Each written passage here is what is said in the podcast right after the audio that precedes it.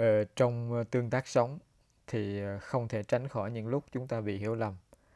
Ờ, những cái hành động bạo lực hay là những tâm niệm chua chát, sân hận, thất vọng, trách móc rất là thường có mặt khi bị hiểu lầm. Nếu mà không thận trọng, tâm niệm và hành động do bị hiểu lầm thúc đẩy có thể dẫn chúng ta đến tổn thương tự thân, tan vỡ quan hệ, xung đột cộng đồng và nhiều khi có thể gây ra chiến tranh. Vì thế khi bị hiểu lầm, chúng ta đừng có vội hành động gì cả. Điều này tất nhiên rất là khó. Nhưng mà nếu chúng ta vội hành động và hành động bởi cảm xúc do hiểu lầm dẫn dắt thì chúng ta không chỉ tự tổn thương chính mình mà còn có thể làm tổn thương những người xung quanh. Đặc biệt nếu mà người hiểu lầm ta là người mà ta thương quý, việc thận trọng trong hành động khi bị hiểu lầm càng phải được nâng cao. Trở về nhận diện cảm xúc của mình, nhận diện phản ứng của tâm mình khi bị hiểu lầm sẽ cho chúng ta cơ hội lớn hơn để hiểu mình, để nhìn đúng mình và không bị cảm xúc dẫn dắt làm cho mình hành động không sáng suốt. Trường hợp sau những cái hành động nào đó mà mình nhận ra mình hiểu lầm người thì mình cũng đừng có mặc cảm và tự trách. Tốt nhất cứ để yên đó. Để yên cho đến lúc mình có đủ dũng cảm để nhìn cái sự thật. Thông thường thì cái tôi rất là ranh ma. Cái tôi nó tìm nhiều cái lý do để biện minh cho hành động mà nó làm.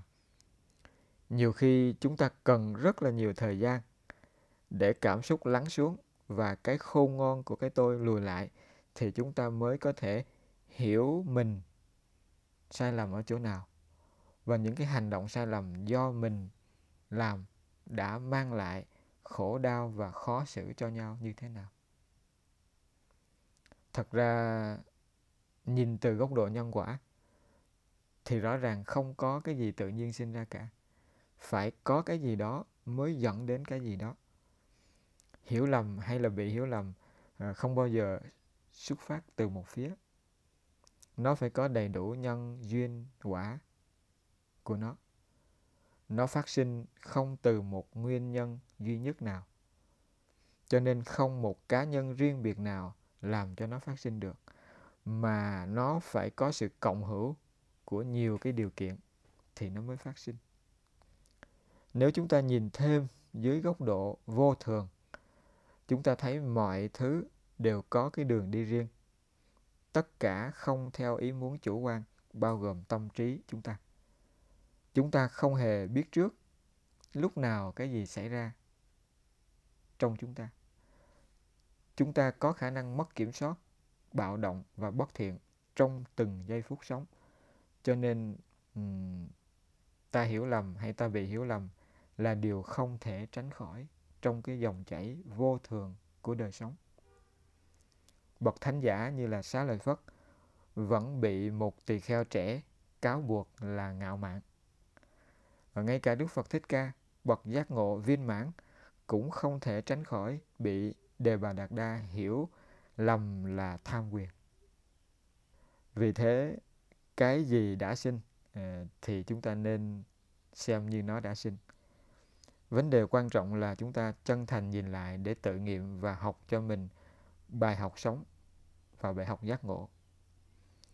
Nếu mà tiến lên được một bước nữa sau khi đã tự nghiệm và học bài học, thì chúng ta nên cố gắng giúp nhau khắc phục những cái tổn thương do hiểu lầm tạo ra.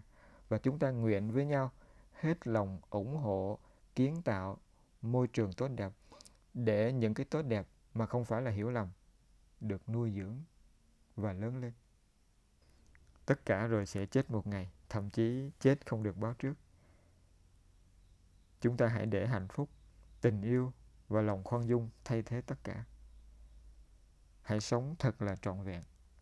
Và nếu cần, chúng ta có thể hát bài hát hạnh phúc như lời của Đức Phật. Vui thay chúng ta sống, không hận giữa hận thù, giữa những người thù hận ta sống không thù hận.